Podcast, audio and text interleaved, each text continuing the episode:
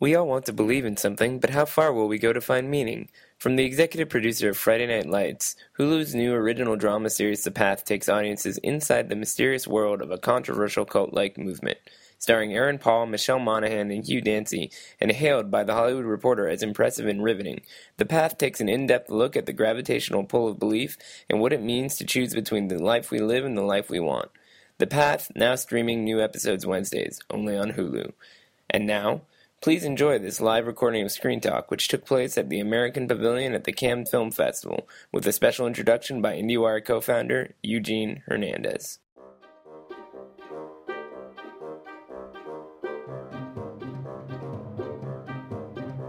It's Intro. My name is Eugene Hernandez. I'm um, from the Film Society of Lincoln Center. Um, hello. Wow.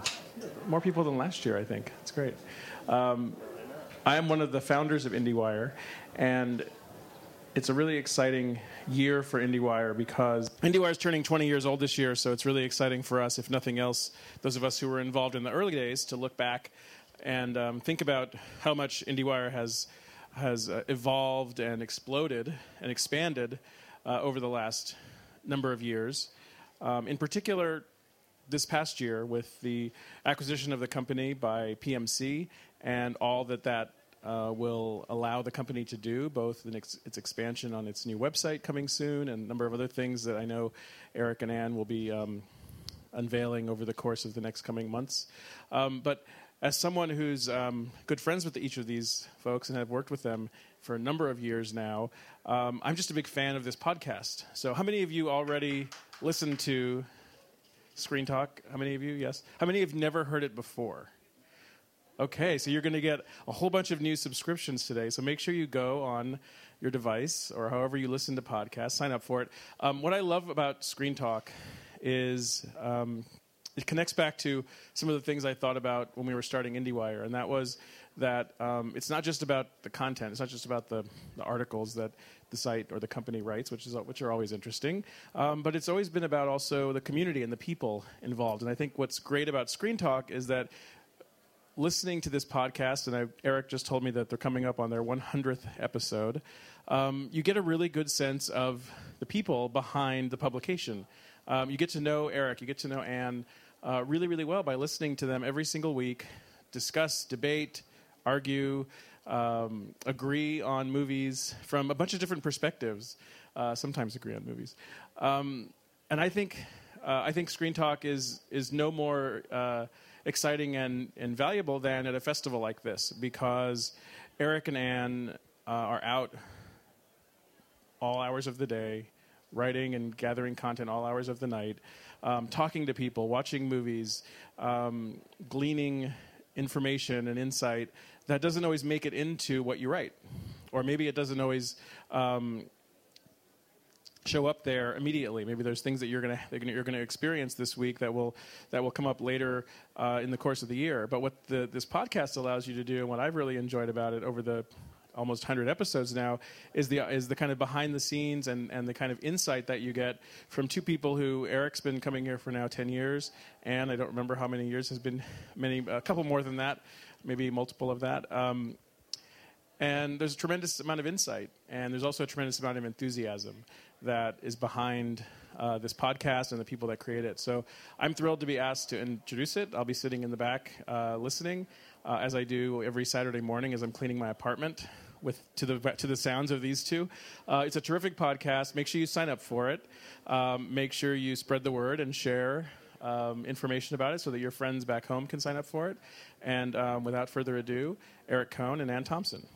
Thanks, Eugene. Thank you, Eugene. That was a great sequel to his introduction last year. If you want to hear the first edition of it, but uh, it's really great to it's have uh, Eugene Hernandez introduce us to with our 20th anniversary coming up. We're thinking a lot about legacy, and he's here with Film Comment now from the Film Society of Lincoln Center side, and it seems like they're going through a similar stage of sort of looking back at their legacy and reinventing and so forth. But uh, thinking back on the 20 years of IndieWire is actually really interesting from a Cannes perspective because 20 years ago, I wasn't here, but I assume it was very similar to the way things are now because over the course of 10 years that I've been coming here, not a whole lot changes at Cannes. Well, there are barcodes now.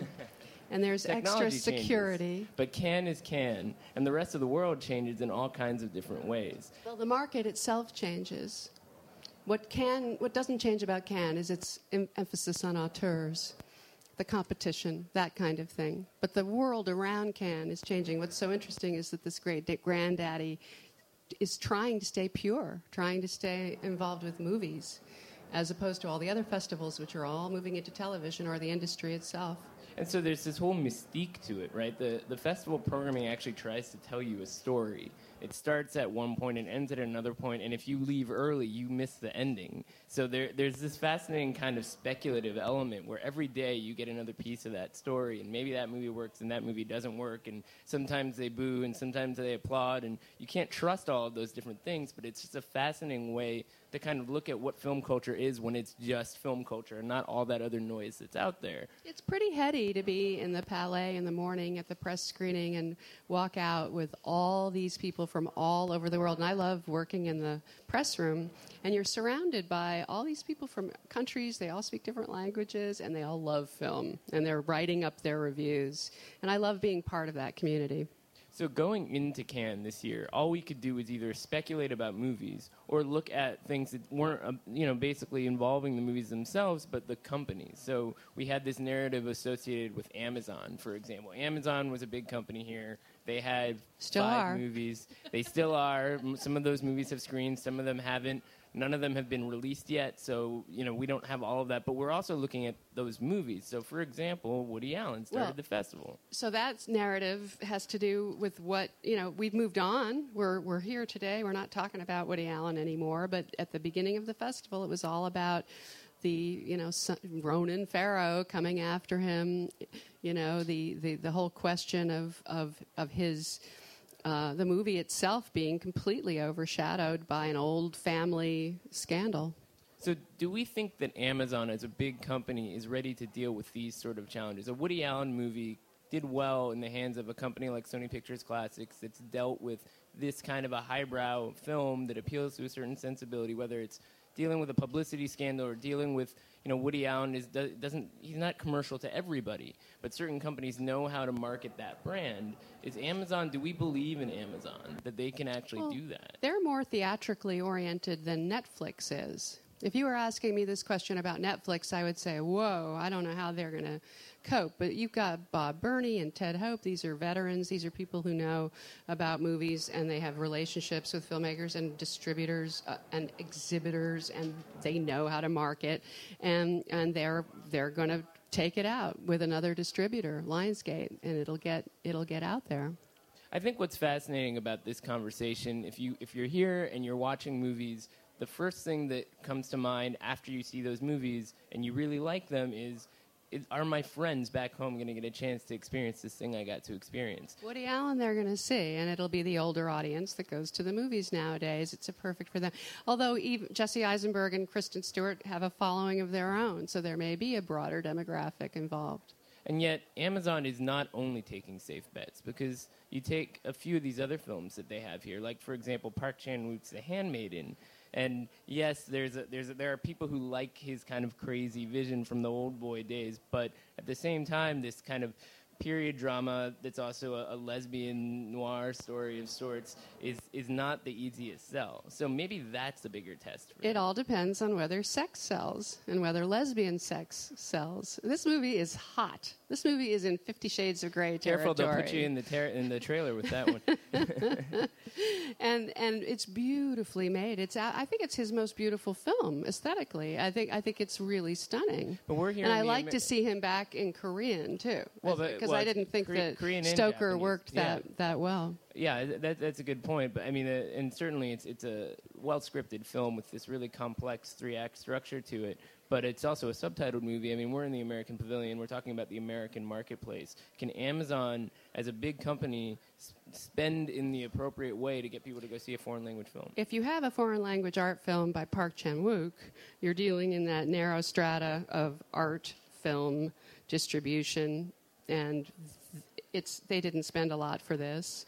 They'll get that out. That's not a problem for them. See, I, I think It's up to you, Yeah, reviewers. but, yeah, you know, I mean, we, we and we've generally liked the movies that they have here. Even Cafe Society, which wasn't you know a slam dunk. I think It was It well-reviewed. It went over okay. It went over okay. I guess Well, my, what did I'm- we think of Cafe Society? I- I- Let's be honest about it. I thought it was okay. You know, if you're if you're on that Woody Allen wavelength and you don't have a certain moral objection like some people seem to have now to, to watching those movies, I think this is one of the better minor works we've seen of late. Lately, I just feel that he's creating this world that is utterly and completely fake. It's his voice, it's his writing, it's somewhere, this is especially so because it's set in the past in some version of Hollywood that he loves and remembers fondly from the 30s. Um, he was, you know, it is, it is, it is so far removed from anything to do with today, and it is up to the actors. It always is. And when someone like Cate Blanchett with Blue Jasmine rises to the occasion and runs with it and just completely infuses it with life and creates a character out of what he wrote, it can be great. And you know, Um, I, I see a similar phenomenon here with the cinematographer, Vittorio Storaro, really taking over the film and using. He's the star of the film. He's the best thing about it. the it. camera movement is, is remarkable First and time. so forth. Uh, but you know, in terms of creating your own world, I go to the Dardenne brothers movie, The Unknown Girl, this morning. I expect realism. I don't go to Woody Allen for realism. I certainly don't go to Park Chan Wook for realism. No, but you want a movie to come to life. You don't want it to sit there flat and not affect you at all. I don't think this is a I wanted to be um, emotionally involved with those characters, and I wasn't. Well, I think one of the things that, that's sort of challenging about it is that there, it's not breaking a lot of rules in terms of the fantasy that it's constructing. It's got that old Hollywood vibe, and then you have that kind of old New York vibe. I think he's on steadier footing with the New York vibe than the Hollywood one. Agreed. But it's it's it's a fun it's a fun ride. I mean, it's not the better uh, Kristen Stewart movie here. I will say that. Personal shopper, we both like. Kind of hilarious because that was the one that everyone said was getting booed, whereas Cafe Society did okay. Well, I have a theory about why it was booed. I think that what happened is that the movie ends on a, on a note that is not utterly satisfying for people. And we won't spoil it, but I, I'm not going to say what it is. is, but that theory. hap- when that happens with, the, with a group of people like these people, they go, shh, boo. Here's the thing. I, I think you're wrong, and, and this is my anecdotal evidence. I, ha- I have I have anecdotal evidence that I'm going to present empirically, which is that uh, somebody sitting next to me was visibly asleep through the ending of this movie, People don't boo because they slept. but this person did. They booed when they, at the end of the movie, they woke up and booed. Yep, yep. And I think what happened in that case was there there's a largely exhausted crowd of people who are not necessarily willing to meet a movie halfway to try to wrestle with the movie on on its own terms, which isn't necessarily an excuse note. But if somebody is, is nodding off, they, they wake up, they may get little pi- bits and pieces, it doesn't add up. Forget it, We're both speculating as to why they booed. because we both did not boo because we both we liked, liked it. Yeah. But what I what I but it didn't surprise me that they booed. That, that's the thing. I also think that it, this is a slight ghost story eh, that is playing around with genre elements in terms of frightening you with certain techniques of the camera and I don't think it's the high art film that some people were expecting. I'm not saying it isn't a high art film, but I don't think it's what they were expecting.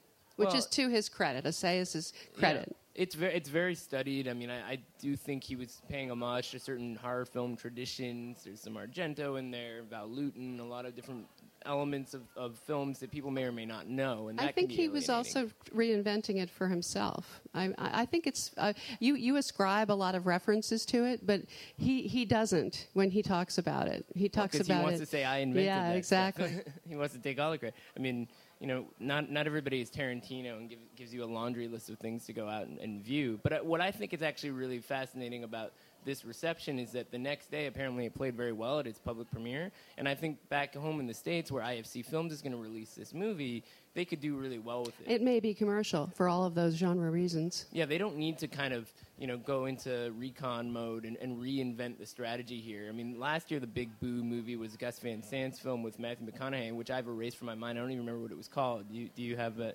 C something Sea to do with C. And it's all coming back to me now, painfully. I skipped it. Still I, has not I like been to skip the bad movies if I can. I mean, that was, that movie just got steamrolled, and and this one I think for other for different kinds of reasons is able to transcend this, this sort of reaction because it's not a movie that needs the popular. Consensus. Also, Kristen Stewart is a big movie star, and she's very good in it, and and carries it in a way that I thought was very impressive. Um, so, uh, and, and so this is really she's done well. This can Kristen Stewart. out okay and we'll find we haven't seen the other Jim Jarmusch movie, but going into this festival, the two names we were throwing around is sort of who we thought would really pop this year were Kristen Stewart and, and Jim Jarmusch. And Jim Jarmusch delivered as so well. So far, so good with Paterson. I thought it was really terrific. I'm fascinated to see how a movie like that, which has a star, Adam Driver, a face made for the Jim Jarmusch universe, really. Uh, but it's a Jim Jarmusch movie. It's, it's, it's a very quiet introspective film. I think it's his warmest film, but it's got its own kind of rhythm to it, and I think people who aren't used to that aren't necessarily going to just jump on it. Word of mouth is not an easy sell. this is going to be in the art film universe, um, and it could really help push Adam Driver into more stardom. He's going to get some good, good, good reviews for this. He carries it, and, and it could it could have failed so incredibly with the wrong actor because he's so quiet and he's the camera is on his face in close up a lot of the time, and you're just sort of a, you're trying to figure out what is he thinking thinking. He's a poet. He's thinking about poetry. There are two films about poetry here. The other one is uh, Neruda, which uh, is about the poet Neruda, and it stars Gael Garcia Bernal as a policeman chasing the politician Neruda, who is a communist and was pushed out of power by the government and is on the run. A whole story I did not know yeah, about and this him. Is from, from Chile's Pablo Larraín, who made No, which premiered at Directors Fortnight just a couple years ago and was nominated for an Oscar, and they could not be more similar. In fact, if you've seen Larraín's films, none of them are similar except that they all deal with Chilean history. His next film is actually going to have Natalie Portman in it and be uh, focused on Jackie Onassis. He's going but, English. Yeah, exactly. He, he's finally selling out, but he's, he's kind of built up to that point in a, in a really remarkable way. And what I like about Neruda is that it starts out feeling like a kind of hackneyed melodrama, and then it goes in a totally different direction that people aren't. There's no way to really describe it. It just it becomes more about the subjective experience of obsessing over history and, and wanting to be a part of history. And uh, Gael Garcia Bernal is really great in it. But uh, that was actually one of the first major sells. The Orchard. The the orchard. I ran into is, them after the screening, and, and I tweeted them, and, and afterwards they said we were working. you busted their their spot. So, but what's interesting about that is that I mean, talk about a movie that's not an easy sell. You didn't know Neruda. I assume most of the people in this room. I knew the Neruda. poetry of Neruda. That is part the, of what the movie's about. Is that his history. poetry is what survived in the end, not the story of his politics. Right, exactly, and and this very strange kind of tonally you know, fluid movie in the sense that it flows from one point to the next rather than being cohesive uh, is uh, not something that you would expect a, a, company like The Orchard, which is trying to make money, as opposed to some of these really tiny companies that have other ways of, of navigating the, the business to, to do that. I mean, what, what could you possibly do with this movie? Again, it's going to be a small little art house movie that will be likely nominated by Chile. I mean, submitted by Chile for a potential Oscar nomination. They're going to try to do it again. So that that ends up being the, the, crucial factor for so many movies here. If it's in foreign language, you better hope there's Oscar potential, as with Toni Erdmann. You want Germany to submit the movie for the Oscar. So Toni Erdmann and and Adam, you know, brings up this this idea of there are all these movies that are sort of celebrating, if you like, the disconnected life. The life, you know, in other words, in, in, in Paterson, it's a bus driver. He has no cell phone. He's quiet. He goes home to his wife every night. He has rituals that involve going to the local bar. You know, it isn't about being connected. And I find, I find that, that uh, the, the fight for the, the, that the father is making in Toni Erdmann is to bring his tech obsessive workaholic daughter back to reality. See, I thought you were going to go in, in, in one, one, step further with that. It's not just about being disconnected; it's about being disconnected as a result of, fam- of fa- family life. Because Absolutely. that movie, you have uh, Paterson, in which Adam Driver is sort of lost in the contentment of his mm-hmm. relationship, mm-hmm. and then you have Loving, this, you know, basically the, the biggest Oscar movie Definitely. here of sorts, in which a, a, couple really doesn't want anything to do with the kind of media story around, you know, the, the Supreme Court ruling on, on mixed race, r- race marriage, and, and really just wants to kind of have their life together. And so that that trifecta of sorts, you know, it's the old J school rule that three is a trend. I think that's what's so fascinating is to see all those stories coming together. They're very small and intimate, and yet they're speaking to these universal concerns that are elevating them in this environment. So the movie that I missed that you liked was American Honey. Yeah, American Honey. So, so that's actually a complete contrast to a lot of the other stuff we're talking about here. It's it's close to an experimental story in a lot of ways. Andrea Arnold is a filmmaker who here at Cannes is kind of a big deal. I mean, she she's won prizes here for movies like Fish Tank. She's been on the jury and so forth. She's never been huge in the states. This is her first American film. It's two and a half hours long. It's a road trip odyssey with a runaway teen who basically falls in love with this kind of grimy huckster of sorts played by Shia LaBeouf in what I think is actually his best role, at least in a decade, if not more.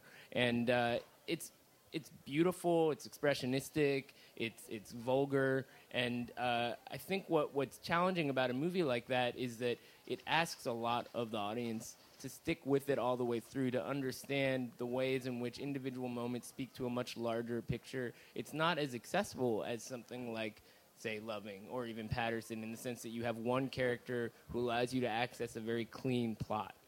So we have a situation where there's been a lot of criticism of this festival on the basis that they don't put enough women or a high enough percentage of women in the competition. They tend to slough them off on uh, Certain Regard or Directors Fortnight. Now this year, it looks like it's the women who are the front runners for the Palme d'Or. Yeah, I mean, just to, to pivot off of what I was saying there, I mean, that, those attributes are what make it such a bold gamble. I think what's working for the, these these two of the three women in competition is that these are very bold movies that pull off the ambition. Toni Erdmann being the other one, directed right, from Maren Ade, who's I mean, this is a two and a half hour movie that in the U- U.S. would have been produced by some studio, starred Adam Sandler, and run 90 minutes. It wouldn't have been terrible. But in this case, it, it's it's such a subtle kind of genre hybrid of sorts, and, and it's asking a lot of the audience, and it, it's working people are really responsive to that. So it's it's these are the two most ambitious films in competition, and they're associated with women. So in some ways, that's going to help that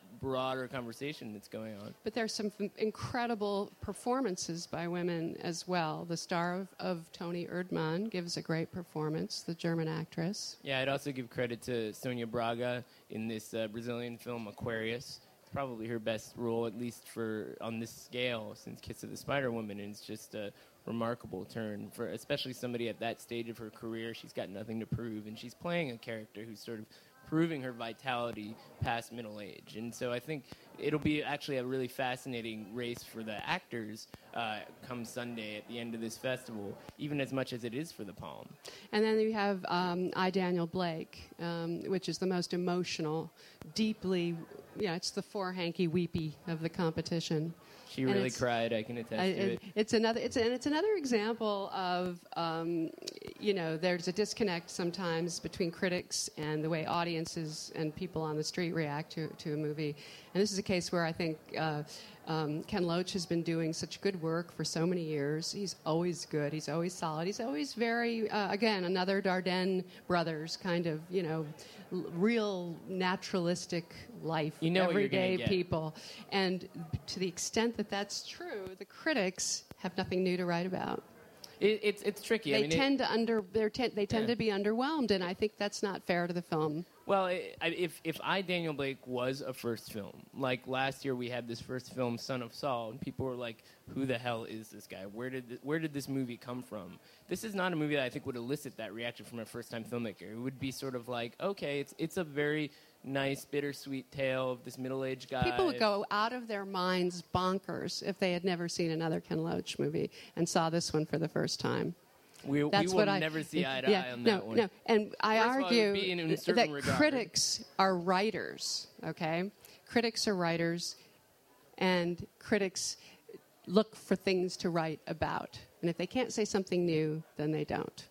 Well, uh, that that that could be true. It, it, I, at the same time, the, Cannes sort of forces you to be aware of these monolithic auteurs. You know, I'm talking about Andrea Arnold. I think this is a movie that's stylistically consistent with her previous films, but they're very exciting and challenging in certain ways. Loach is, is a much more traditional narrative director. I also think that there's a certain didacticism to what he does. It's sort of like when Nicholas Kristof writes an op-ed in the Times and he tells you a story to speak to a larger issue. I think that's what Loach is doing, and I'm not knocking him for it. I mean, this is a movie that's uh, involving you know what it's like to be a working class person, healthcare, all that kind of stuff. And it does feel a little bit like I'm being lectured to, even if Being tortured by the state. Yeah. So I mean, do I get We excited about that? No, I appreciate it, but it, but it, it doesn't feel like the the grandest artistic gesture. And in a place like Cannes, that's really what excites me. So I guess. My problem with a movie like that is that if that came away with a Palme d'Or, it would feel like a knock to the main things that we want to get out of this festival, which is this sense that Speak for is an art. yourself. I'm trying. No, but uh, this movie does not speak to film as an art.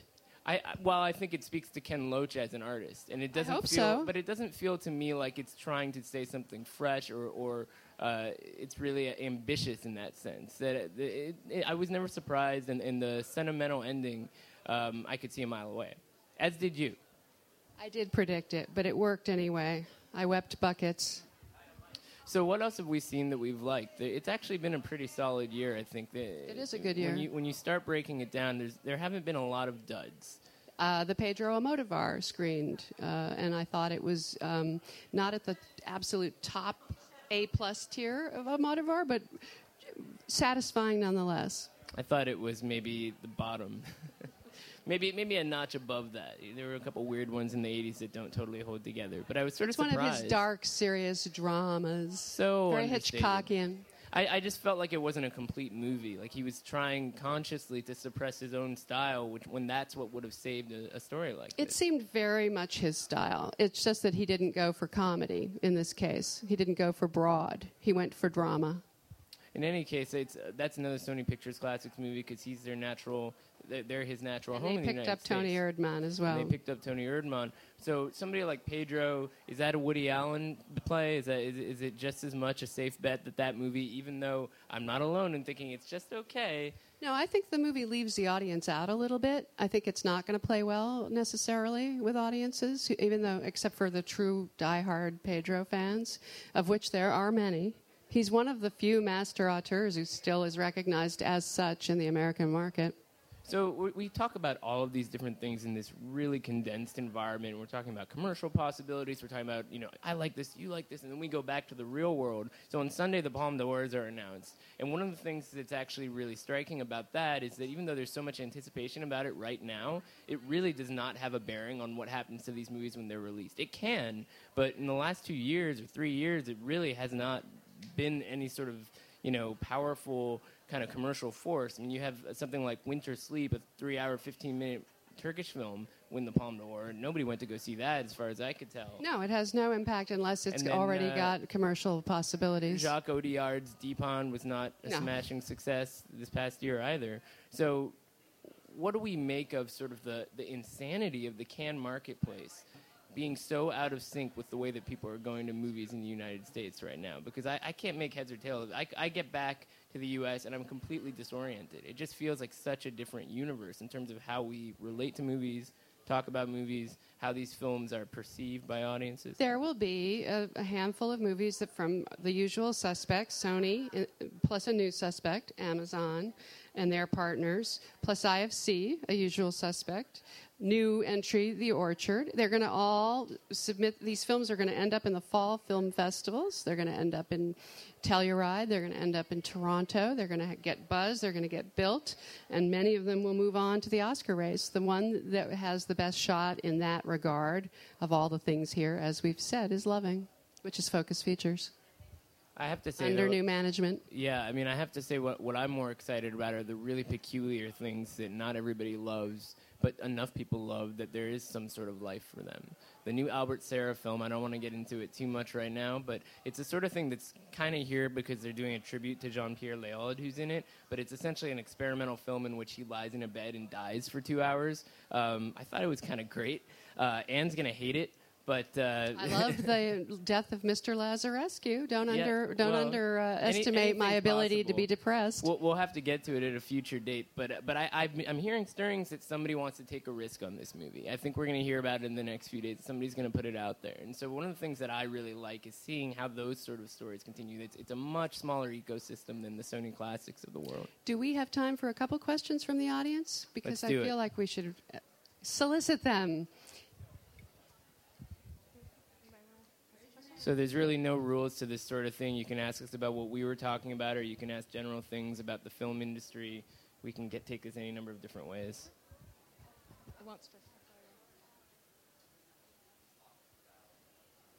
So the two of you were discussing the effect of like booing at a screening on the actual audiences itself, and um, I thought it was kind of funny that the Palme d'Or winner, um, Taxi Driver, actually was booed when it was screened here at Cannes.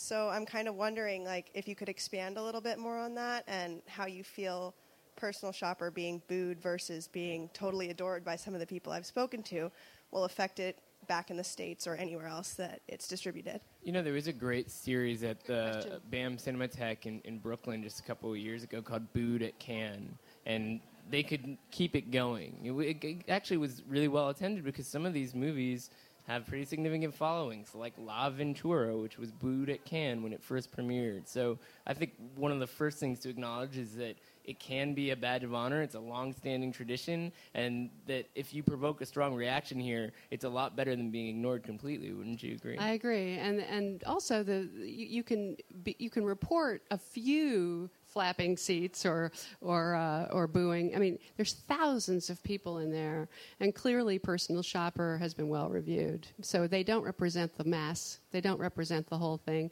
and there are not that many people tracking Cannes honestly back in the states.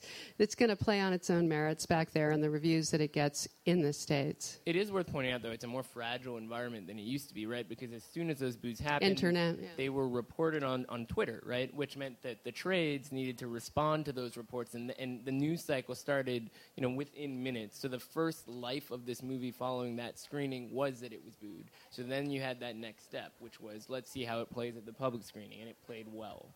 I think that was another sort of test for the movie, and, and because it passed that one, it's starting to gain a little bit more. Well, momentum. the movies always play better in the big theater with the audience. It- they do, you know. the Even the, other bad thing- movies play well here. Well, they, yeah, they, they like being there in their tuxes and seeing the celebrities, but it's also it's, Even it- the BFG got applause at uh, at Cannes. They were just looking at Spielberg the whole time. Any other questions from the crowd? Yeah, how about over here?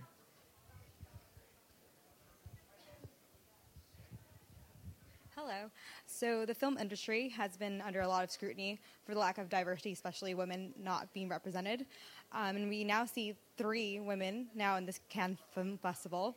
Do you see this, you know, continuing on in the future, or is this sort of like a, okay, look, we got them in, but as people forget, like, You mean just a Cannes in, in particular? yeah, or just you know, I think, or is this just an introductory of like, you know, we're including more, you know, art house, you know, women directors. You know, will this go across to like in the Oscar race? Will this, you know, will this spread, or will it still be sort of what we've seen?